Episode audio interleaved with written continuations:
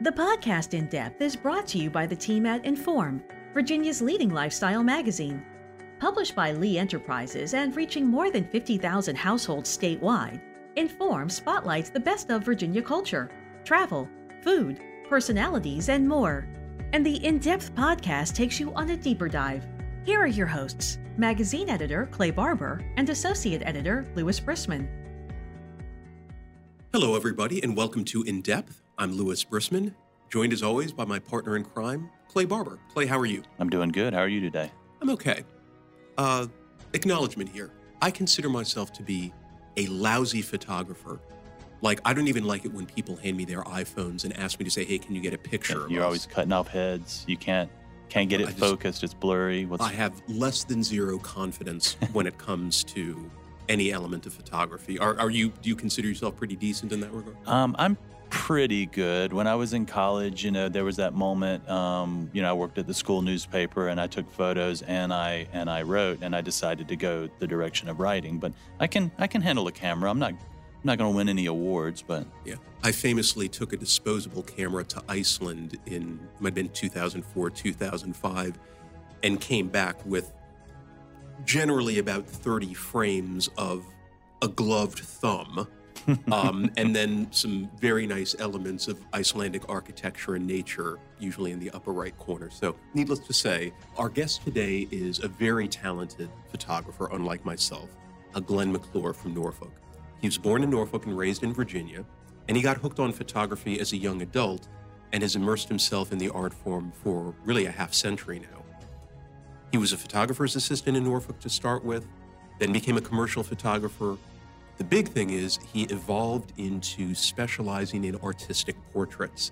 And those evocative shots that he would take of people going about their lives in Virginia coalesced into really a big part of his aesthetic. He had his first solo exhibition in 2002 and has had many since then. His ability to coax people into sitting for portraits was also accompanied by a big love of travel, not just across Virginia, but to Italy, France, and especially Ireland, where his focus on portraiture was expanded to include landscapes that incredibly captured the natural light and natural wonder of that very mysterious country. Glen was featured in the fall 2021 edition of En Forme magazine. Glen McClure, welcome to En Depth. Thanks for having me. I tell you, it's really, really strange. Um, as you noted before we started recording, that um, you and I have never met before because I lived for the past nine years in Hampton Roads until I moved here. And your office was right down the street from where I lived when I lived in Norfolk. Yeah, and you probably don't remember, or maybe you do. We worked briefly over the internet back uh, for the pilot, and they did a thing called I forget the name, but it was for iPads, Evening Pilot. Oh, gosh. Yes, Yeah, the- and you were like a point of contact a few times there. That's and so right. although we The never met face to face. That was one of those um, technological marvels that is thought up by the like you know old not not to be disrespectful, but the older was our executive editor at the time, and he was one of those. It was we need to be you know online. We need to have an internet presence with the. And he was like, you know what we need an iPad website only. It was like it was literally only on the iPad. So you create a device, you create a, a news site that a very limited number of people can get.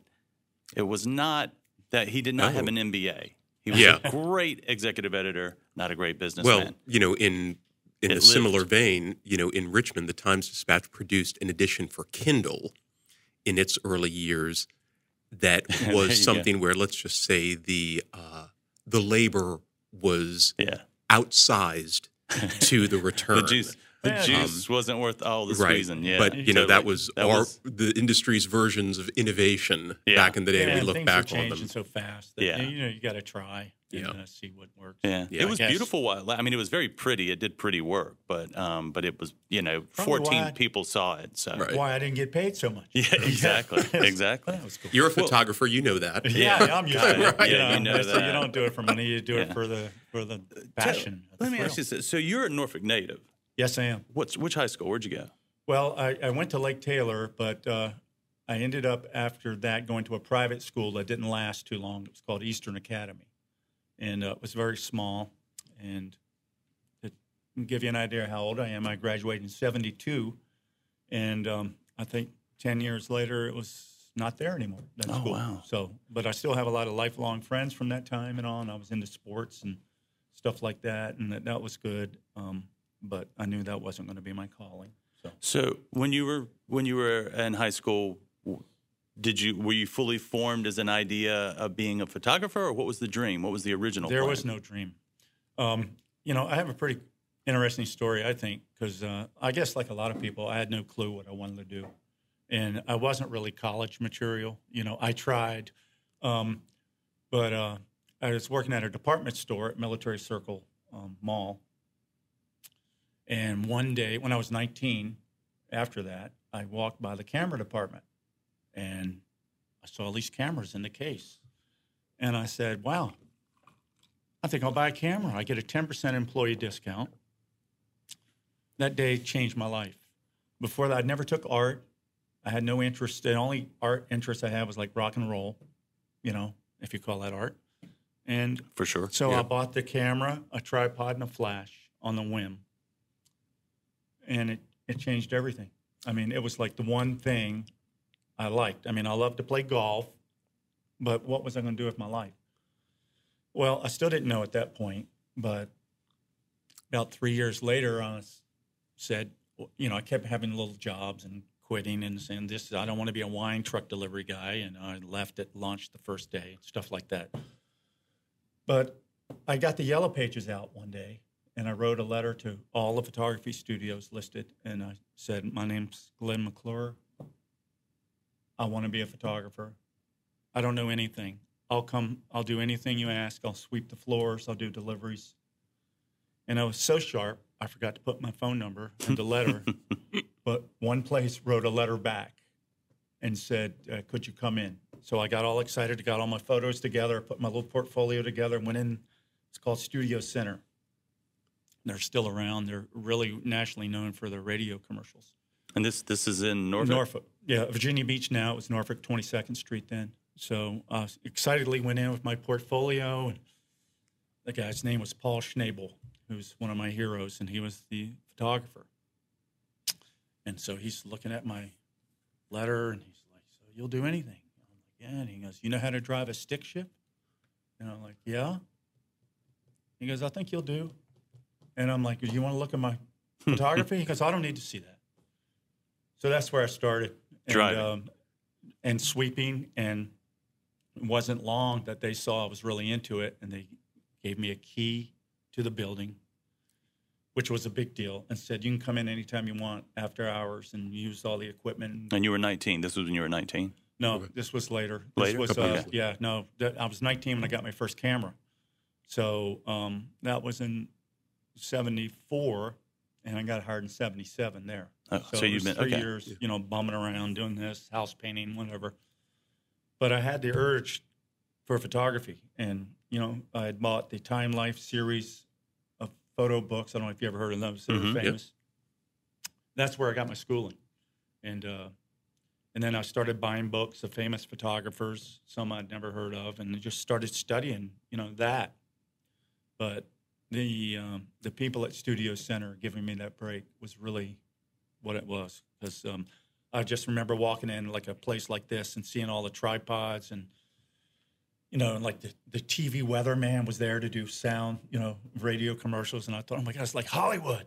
You know, there's Andy Roberts, the weatherman, walking down the hall, you know? And it was just so cool. There was no pressure. You know, somebody would say, go pick up that, I don't know, that 400 millimeter lens. And I'm like, what's a 400 millimeter lens? You know, Yeah. that's where I started.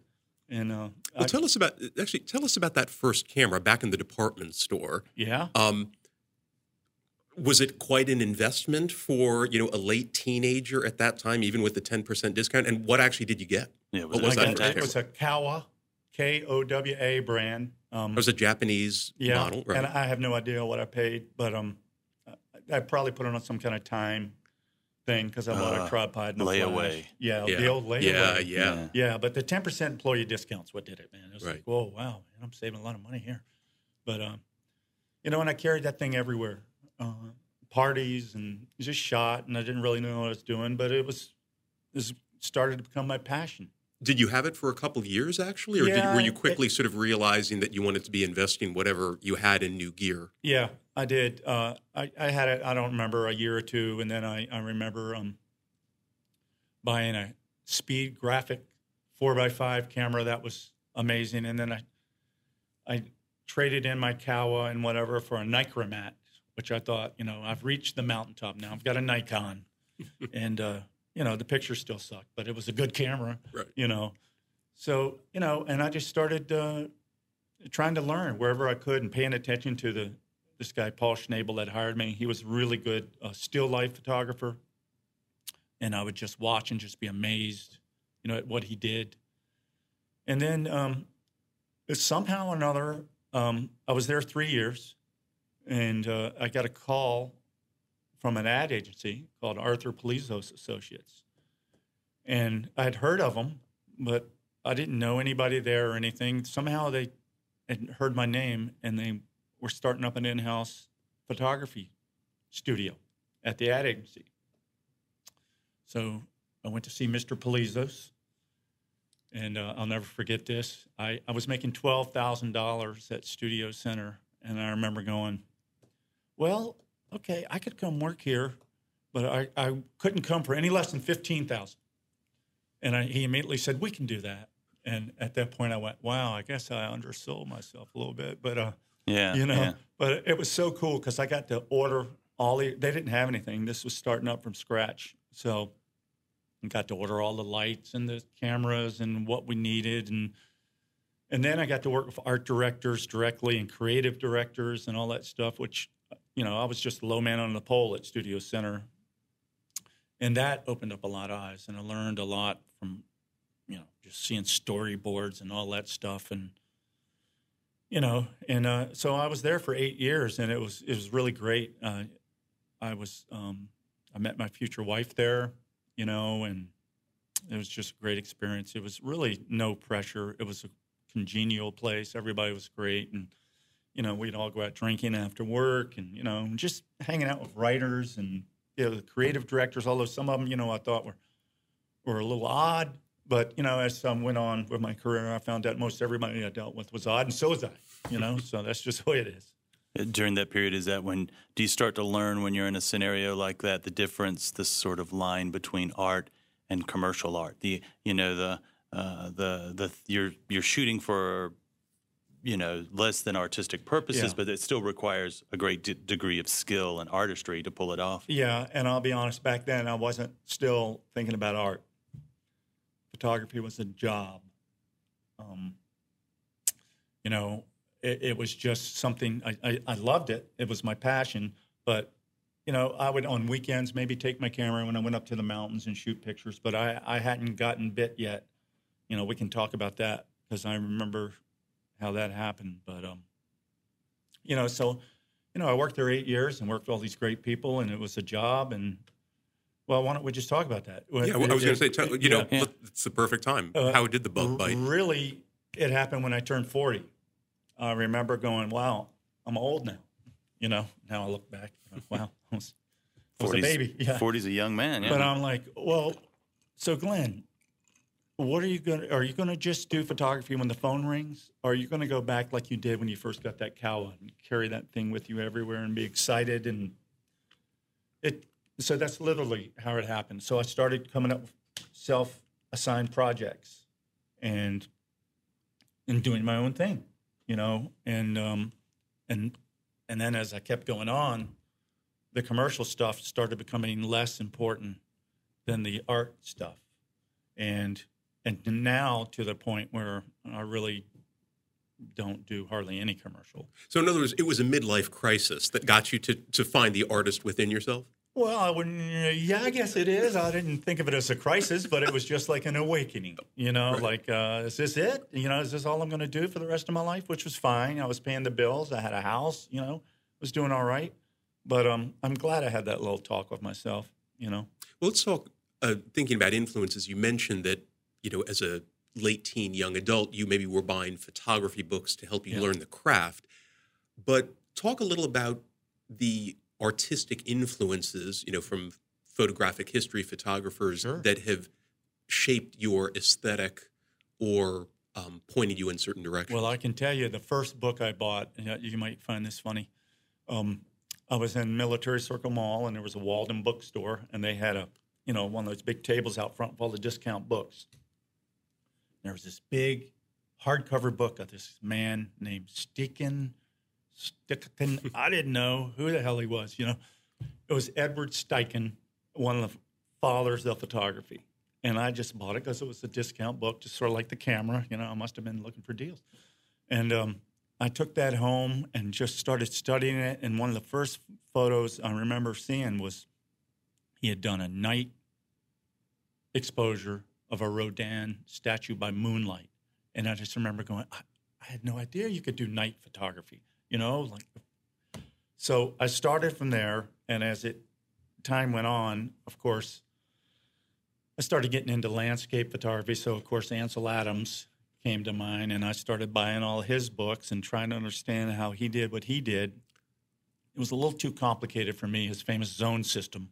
I tried it. I, you know, I wasn't a, you know, I just wasn't that smart. You know, but I, and I for, got. I- and, and for the we all obviously know what the zone system is, but I mean for the for the people listening at home, Yeah. Well, What- he- what is that? Ansel Adams was uh, a concert pianist, and he was sort of trying to decide in his early life, am I going to be a concert pianist or a photographer? And sort of like me at one point, am I going to be a golfer or a photographer? So he started thinking about the keys on a piano, and he started relating those keys to shades of gray in the photographic scale. So he developed, it's called pre visualization. And he would see a scene and he would be thinking already how that print was going to look and how that rock, you know, maybe on the left was going to be one shade of gray versus, you know, the, the clouds in the sky. And he figured out something called the zone system. So he knew right where to place the exposure on what he thought was the most important part of the scene. Maybe it was the shadow or maybe it was the highlight. And then he would also already know how he's going to develop the film while he was still standing out there in the middle of Yosemite or wherever he was. So I took the basics of that yeah, and, and applied it to my own way in, in my darkroom. that's a different level of genius. Then I mean, you know, the to be able to look at that and link it in that way. Well, I spent a lot of time in the dark room. Uh, probably if I'd have known the zone system, I would have saved a lot of money and, and, and sheets of paper. But I, I would literally spend all day working on one print. And then you'd come in the next day and you go, oh, wow, I should have made the top left a little darker. I should have made the bottom right, you know, whatever. And then you'd have to go back in there and do it all again. But that's what I did learn from Ansel Adams. Um, you know, just because it came out of the tray and it looks kind of all right, it's not good enough. You know, if you really care. Right. So, you know, obviously, you know, Ansel Adams, and we'll talk a little bit later about, let's call it some darkroom techniques and interpretations. Um, when I think about your portraiture, I'm thinking from, you know, the history of photography, I sometimes think of like August Sander, Yeah. the German, you know, photographer whose People of the 20th Century series Right. Was sort of capturing the range and nobility of, of folks. In terms of both portraits and landscapes, were there some other photographers Definitely. that were influencing? There's so many I couldn't list them all, but the main one after Ansel was Paul Strand, and he was considered a humanist, I guess. And he made people kind of look heroic, just regular everyday people. And you know, I gravitate to people like that, like workers, random. We can talk about it. I've done a lot of portraits of just random people um, that I never knew till the second I'm about to photograph them. And so Paul Strand, I spent I've spent thousands of dollars on Paul Strand books. Another guy is Josef Sudek, the poet of Prague, was his nickname, a one-armed photographer. And I learned from him he could turn the trash on his desk into art. I mean, literally balls of paper and old glass and and stuff like that. Um, just amazing. And then another one is Irving Penn, and you're talking about Sander. Um, Irving did a whole series of workers which really influenced me in 1949 and 1950 in, in London, Paris, and New York. And he used Northlight. Uh, he rented Northlight um, coming in a window uh, places, little small studio spaces. And he would find butchers and chimney sweeps, and he had a whole team searching these people out. I never had that, but and then he would photograph them and, and really make them look, you know, direct, right in the camera kind of kind of work. Um, and I kind of have borrowed from that for sure from Irving Penn. You know, it's interesting. All of these photographers you're mentioning, um, you know, certainly Strand, who spent almost the last 30 years of his life, you know, in France. Yep. There's all this um, sense of, let's maybe say, social awareness. Um, you know, often some of these names they were associated with subversion Yeah. by authorities at the time, whether you know it was during the Nazi era for August Sander, uh, you know, the sort of Red Scare in, in you know the states in that time. Um, and you know, I wonder if for you thinking about, and we'll talk more about your portraiture, but this sort of sense of like highlighting the human condition. Not so much for me that, you know, not like a documentary photographer, so to speak, but, one thing, uh, you know, that we could throw in here was my dad. My dad was a telephone repairman for 42 years for C&P Telephone Company. And I just admire my dad so much. He could do anything with his hands, and I couldn't, you know. And, you know, he went to work every day, carried the lunch pail, came home. And that just stuck with me, you know. Like that to me, I was thinking, you know, this is what a real man is, you know.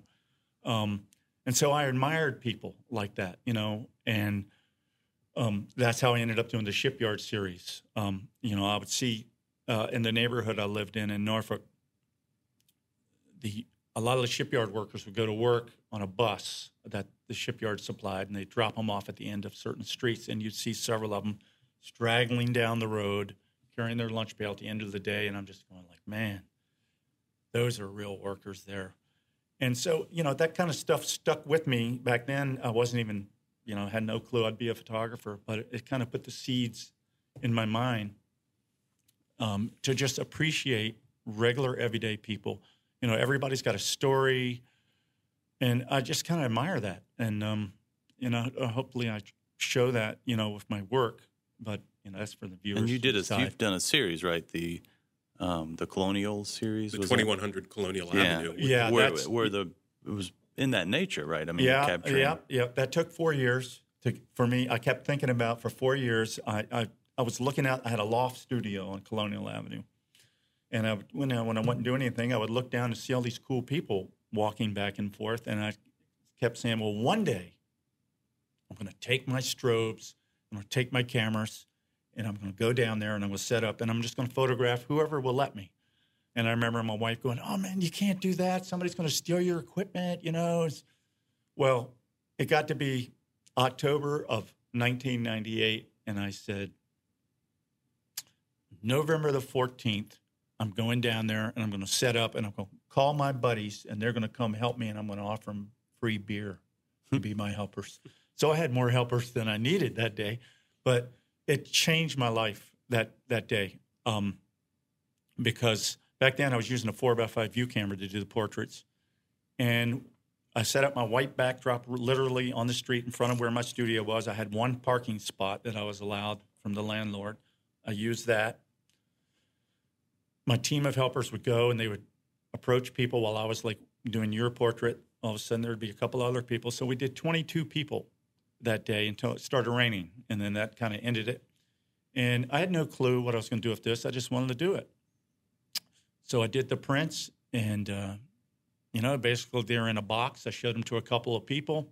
And one lady who worked at, it was called the Contemporary Art Center of Virginia. It's now MoCA. She said, Hey, these are great. Would you like for me to set up an appointment with the curator?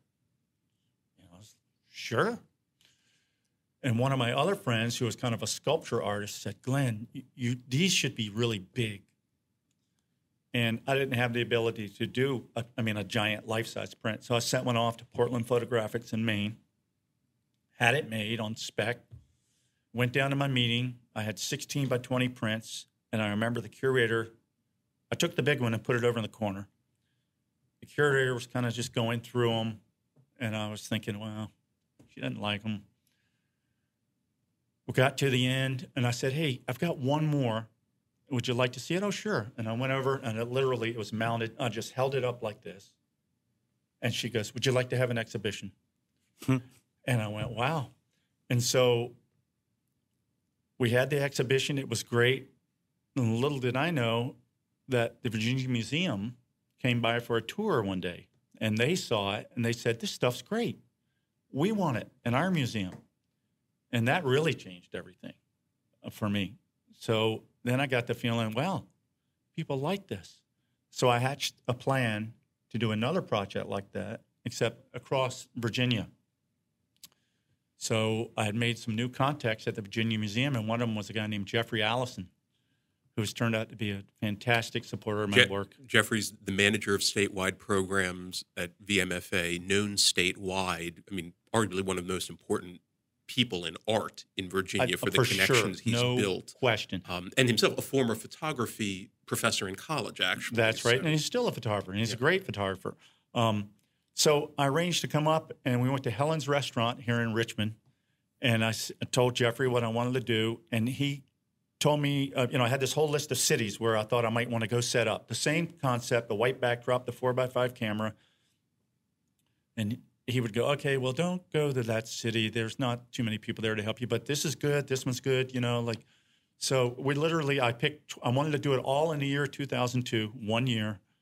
We went to 12 cities from Bristol on the Tennessee border to Arlington, Virginia Beach Boardwalk, Richmond, and places in between.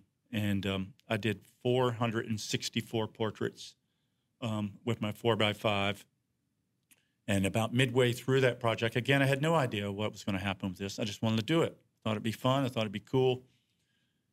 I uh, was in Roanoke, and the people at the um, Art Museum of Western Virginia, they were my, kind of my sponsors in Roanoke, and we went out to dinner afterwards. And the curator asked me if I'd like to have an exhibition there. Again, you know, just they saw what I was doing. I had no clue, but they luckily they're smarter than I am. They knew. So they agreed to do that and they agreed to pay for a, a book. And so again, you know, just a wacky idea turned into something great and and perhaps appropriately named a random portrait of Virginia. of Virginia. So if your motivations or methods perhaps seemed a little random, you know, the it seemed to ca- be captured. The ethos got captured in the overall project. Yeah, and, and the cool thing what, what that was, I would um, mainly work for a lot of college students, photography students, as my helpers.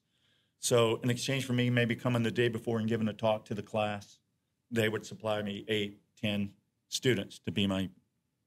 You know, they were the ones usually doing the recruiting of people, and um, so I got to meet really cool people, photography instructors around the state, the students themselves, plus the people, the subjects. Yeah.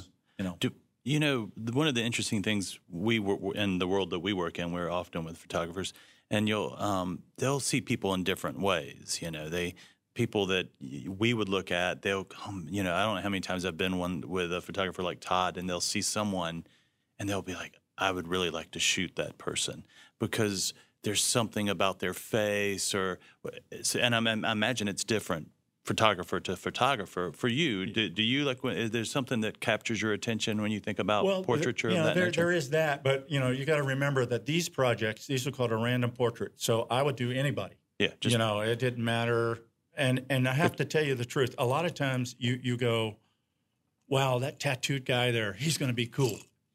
And then here comes somebody with their I don't know their tie and their little sleeveless sweater, and you're like, okay, this is a you know this is not going to be that great. Then when you get back and you look at him, the guy that you thought wasn't going to be that great is just amazing, mm. and the tattoo guy is like, okay, you know, I did it because he's got the tattoos. But, the you know, camera reveals something that you didn't notice didn't initially. even notice. Yeah. And you know, and it's that way a lot of times when I'm doing these portrait projects, and now with digital, you know, you can do so many more exposures. yeah.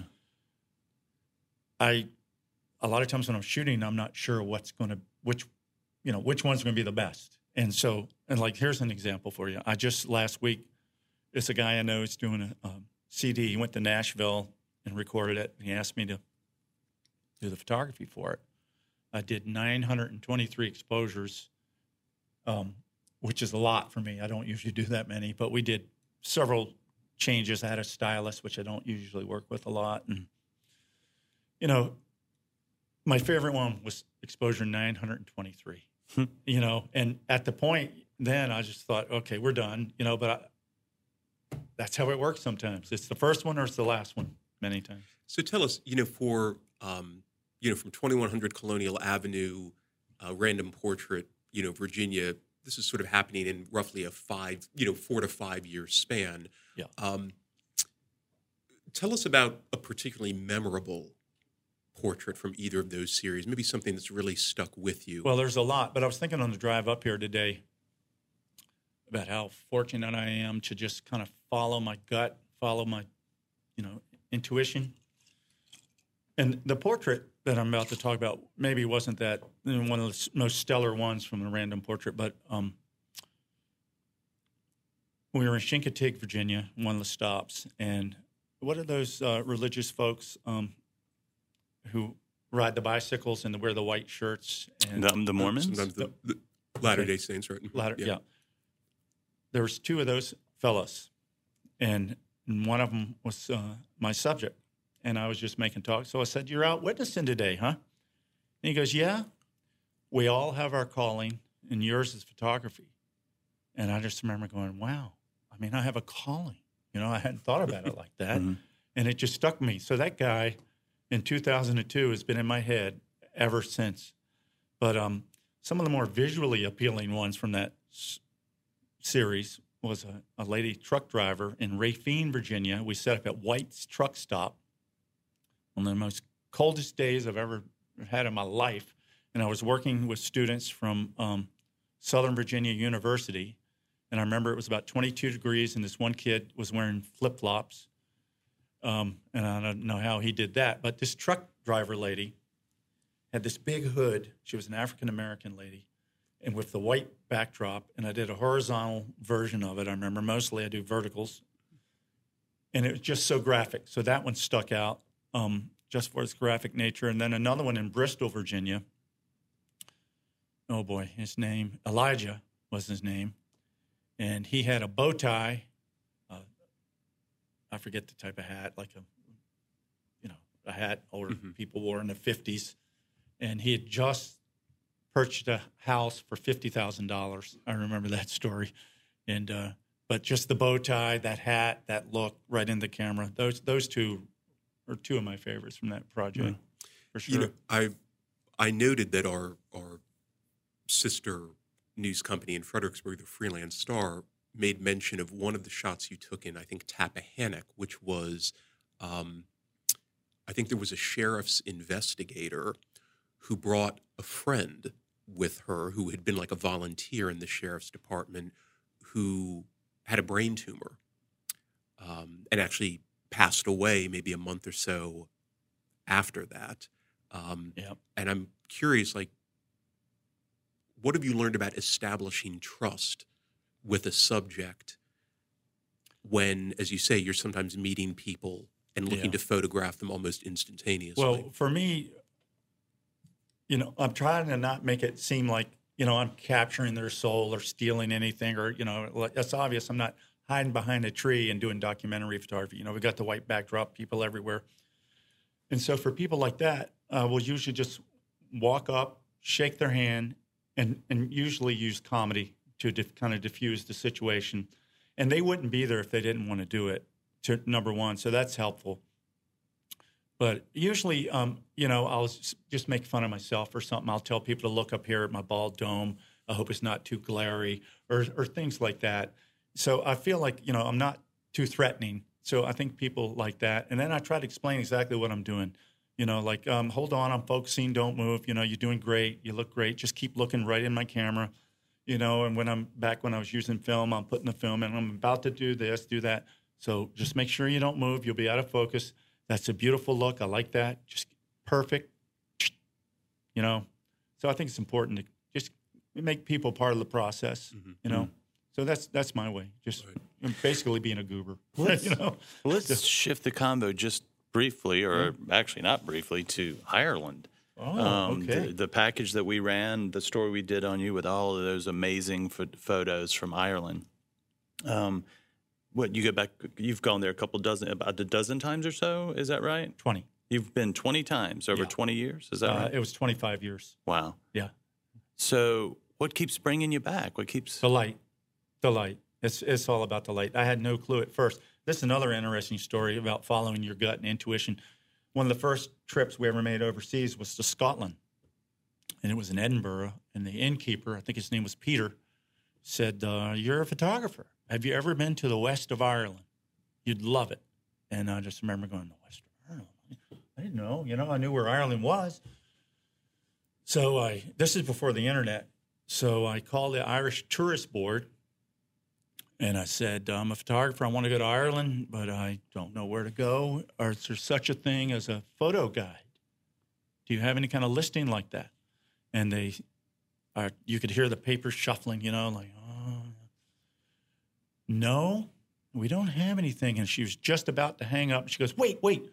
We just got these brochures in. And there's this thing called a photographic tour. This guy, Ron Rosenstock. Does that sound like something? And I'm like, oh, please send it to me. So this guy, Ron Rosenstock, he's changed my life because I went on that tour and they picked you up at Shannon Airport. It's like eight photographers in this little old ratty Toyota van back then. And I just remember leaving Shannon Airport and we were going up to County Mayo where he had a house and just looking out the window and it was cloudy and rainy and there's just something grabbed a hold of me in that van just seeing that light and it was almost like i've been here before. I know this place. And so i kept going back. And i went with ron in 94 95 and 96 and then since then you know kind of been on my own. And i've hooked up with ron a couple times when he's been over there with other people and it literally changed my life that, that one day just like the day i bought the camera. Wow. and um, and I, I finally realized after about the fifth trip, it's the changing skies that why I keep going back and I can go to the same spots and it's like totally different. And I, I can't wait. I'm going back, hopefully, if COVID will let me, again this March to photograph the Achill Island St. Patrick's Day Parade. It's going to be the sixth time, and they haven't had it for the first time in the last two years. They've been on hold but now it's going to be their 75th anniversary, and they, the, my friends there tell me it's going to be something. But it's just the pipe bands. Their parade there is not like ours here, so Is- it's just Is that the one that is Yeah. in the spread? that Right, and? Yes. we, we, With we the, the discussed puffy that. cheek yeah. young big boy. cheeks, yeah. how you call yeah. it? Yeah, yeah. yeah. He was in the Clue Bay Pipe Band, and if you ever get a chance, I mean, I, I'm not, I don't work for Irish Tourism, but you need to go to that St. Patrick's Day parade on Achill Island. Well, I think the great thing is that starting in the morning, you know, you're being awakened to music and expected to go to the pub, you know, for some hot whiskey and beer. It's like, Yeah. well, that is the right way to start Yeah, the day on St. Patrick's Day, and then you yeah. go from, Yeah. from town to town. Yeah, but you would know why after you got out there because it can be brutally cold in March there, and uh, which I love. You know, if it's totally sunny and all, I, I don't like that. You know, it's it's uh, I want some drama and some texture and some excitement. You know, so you sure get it there because the weather changes every three minutes. Yeah. You know, You know what's really interesting? Um, your when you do these landscapes, I, it's always amazing to me um, how a photographer decides on the spot to shoot, and you know, um, because it's very difficult for the average photographer. I mean, we've all been forced to suffer through people ta taking us through their vacation photos, and they're like, the mountains were gorgeous, and then it's you know the it's they didn't study all the yeah. masters' photographs. Yeah. That's Yeah. the difference. You know, because I started out like that too. And when I think of like some some, you had so many uh, beautiful photos that we couldn't put them all in. And one that stuck in my head was this amazing, dark um, landscape that was taken from from a great distance, and it was like this kind of mountainous field that was very dark, and there was a lone white horse r- very small in the distance running across the field. And it was both kind of intimate and vast all at the same time. Yeah, that one was way different for me, and you'll love this story maybe. I mean, um, how do you, how do you like, how does, how do you see that? Well, here's how you see it. You're laying in bed at your B&B on a rainy day in Ireland and you look up from the bed and you see suddenly light on the ceiling and you go, "Wow, the weather's changed."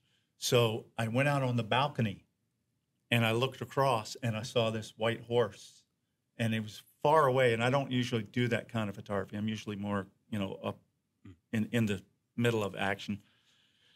I, you had to actually I had to climb through the window to get out on the, the balcony. It was really the roof. It wasn't a balcony. I came back in. I had a, my 100 to 400 zoom lens. I ran back out there. The light was just coming down on the horse. You know, it was like a shaft of light, and I was able to get like 10 exposures before the light was gone. And that's how that happened. But for me, mainly it's chasing the light. You know, I look for the light and I just go in the direction of the light. I don't know where I'm heading. You know, I might know I want to go to such and such city, you know, that might be an hour away.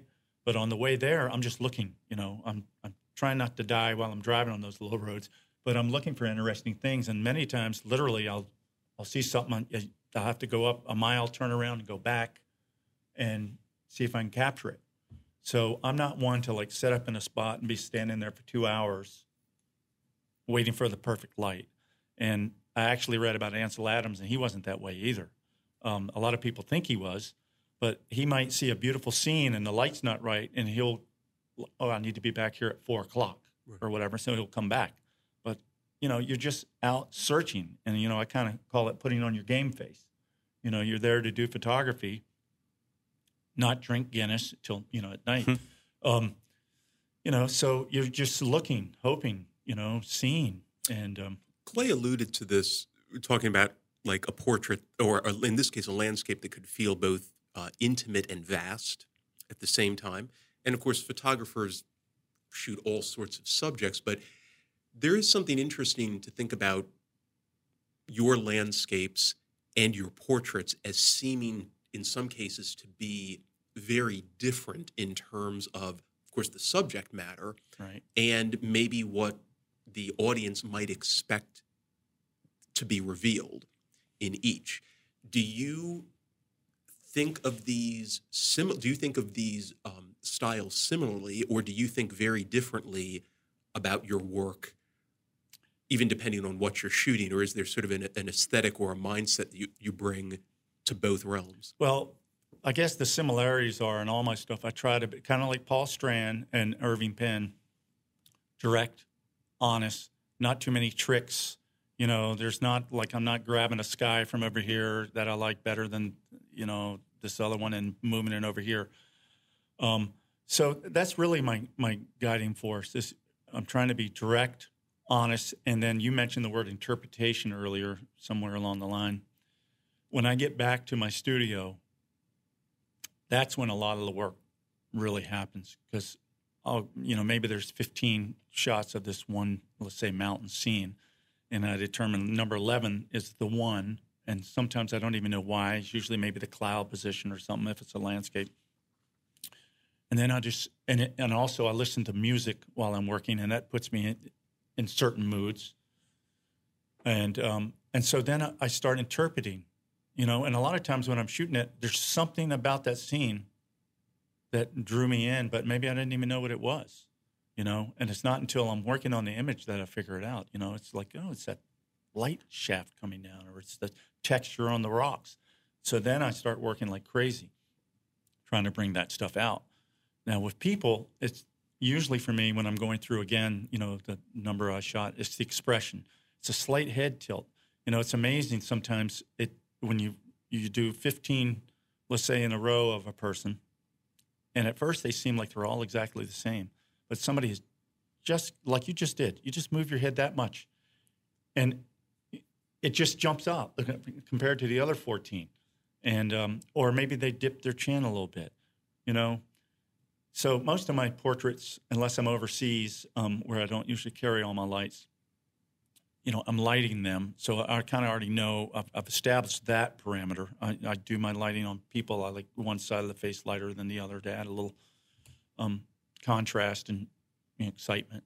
So, but basically, the similarities and all it's, it's directness, kind of honesty, how and my much, interpretation. How much of your work is behind the camera, and how much is in front of the computer? As you alluded to, that you know That's you a- don't move things around, like you don't switch out skies and stuff. But there's quite a bit of the modern darkroom Yeah. on, on me, your laptop I- now. To me, I am looking at that image I decide I'm going to work on like I'm in the dark room still. So I use old school techniques. I'm not doing a lot of masking and things that, you know, I have people come over, especially young people, like, well, you know, you could do blah. I'm like, no, this is the way I do it.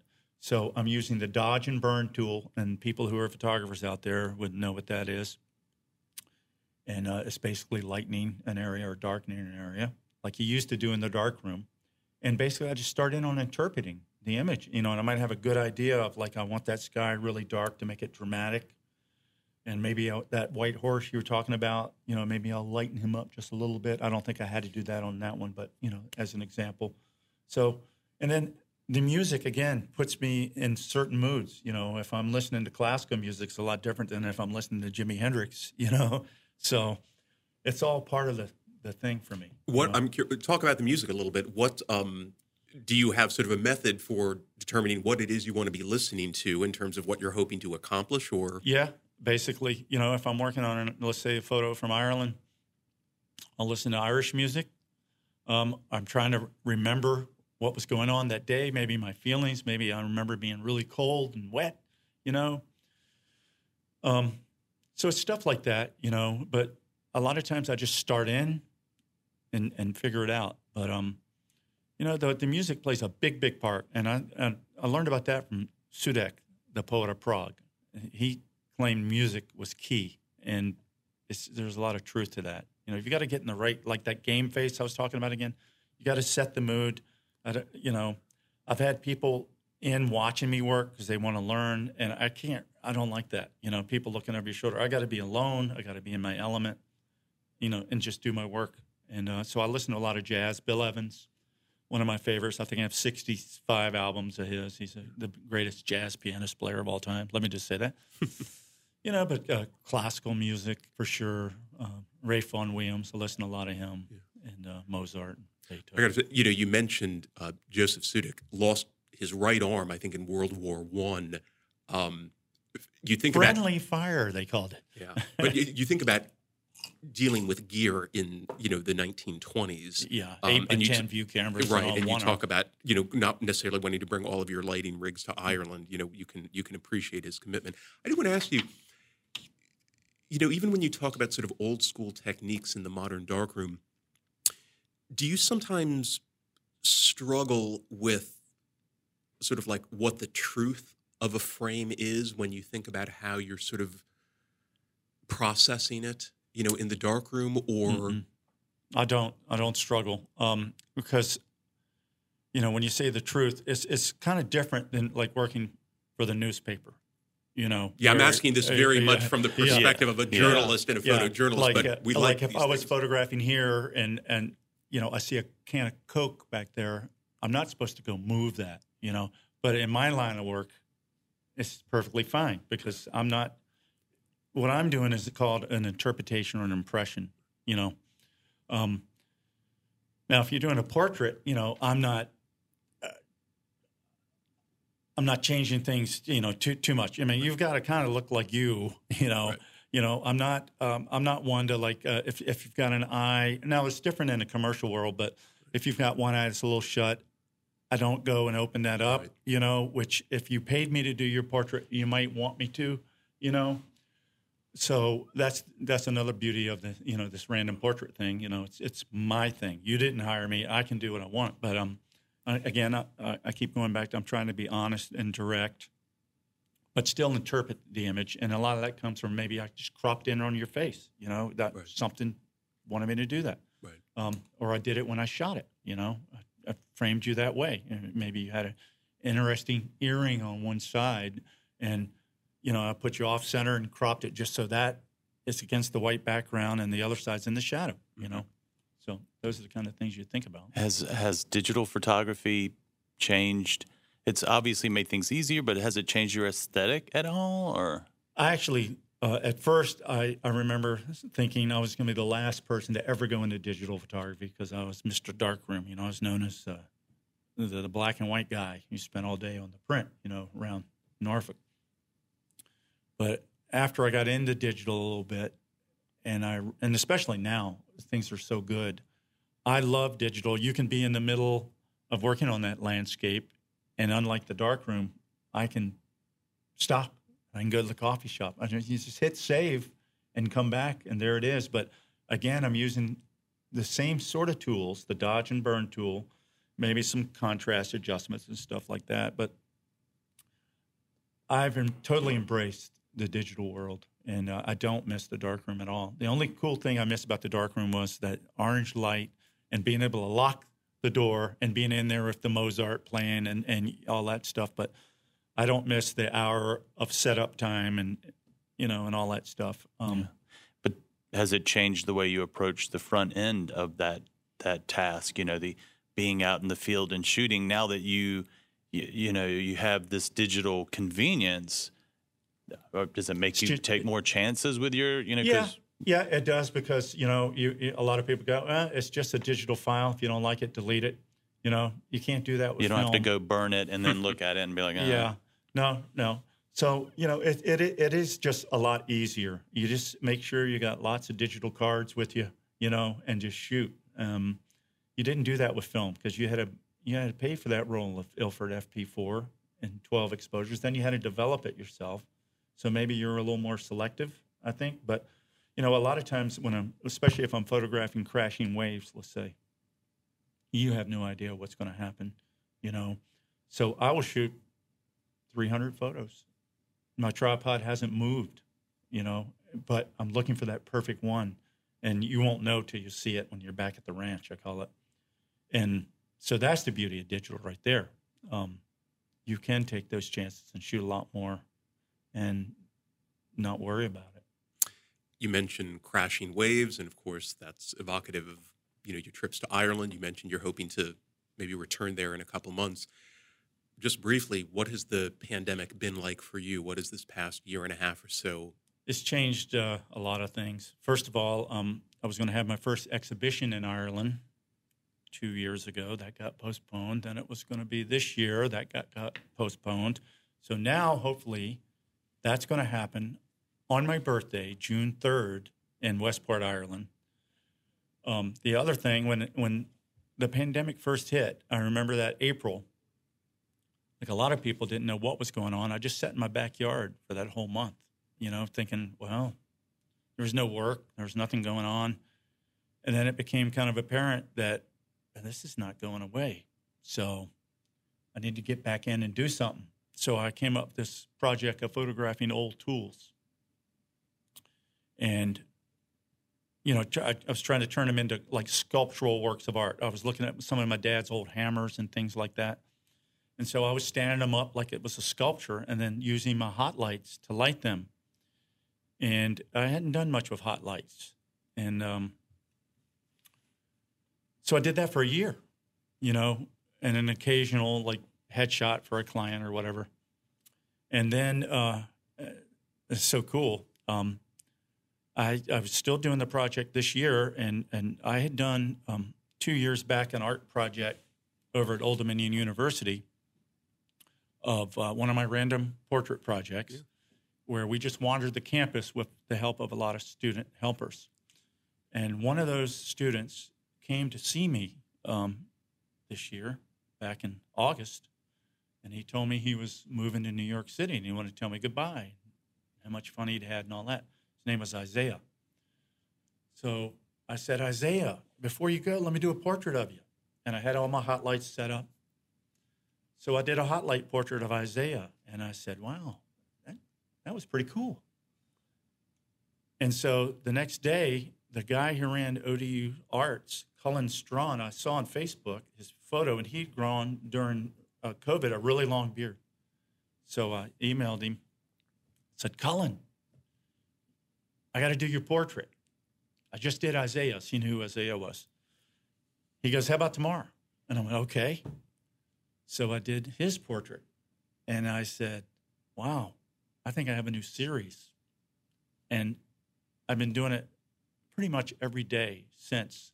And, and what's cool about this is, unlike all these random portrait projects, I'm calling on people I know. And now some of them are calling me and they want to be in on it because I'm putting them on Facebook. And I'm I'm interviewing the people and finding out things about them. And a lot of times it's people I thought I knew everything. And you're finding out you didn't. And so I'm hoping to do an exhibition or a book with this work. Again, I have no clue what'll happen. But um, I'm having so much fun using these hot lights and doing, I call it old timey lighting, like they did in the 30s and 40s, even into the 50s for electronic flash. And nobody even, you know, knew what it was yet. And there was no big soft boxes and all that nice, even, beautiful light. This is the exact opposite, hard and direct. And I'm just loving it. And um, and I'm going to keep doing this until I don't keep doing it. You know, I have no idea. So. Another random portrait of Glen McClure, as There it you turns out. Everything I do is go. random. You know, it's like Ireland, riding down the road. I don't know where I'm shooting today, but uh, you know, it's all seemed to be working out. Fantastic. Well, Glen, I want to thank you for coming in and talking to us and let us go in depth with you. Um, this has been great. We have shot right through. I mean, it's we've done we've done the full load. Well, it's certainly a pleasure. and I appreciate Yeah. the opportunity. It was It's great. fantastic. Well, thank you. Thank you, Glen. Sure.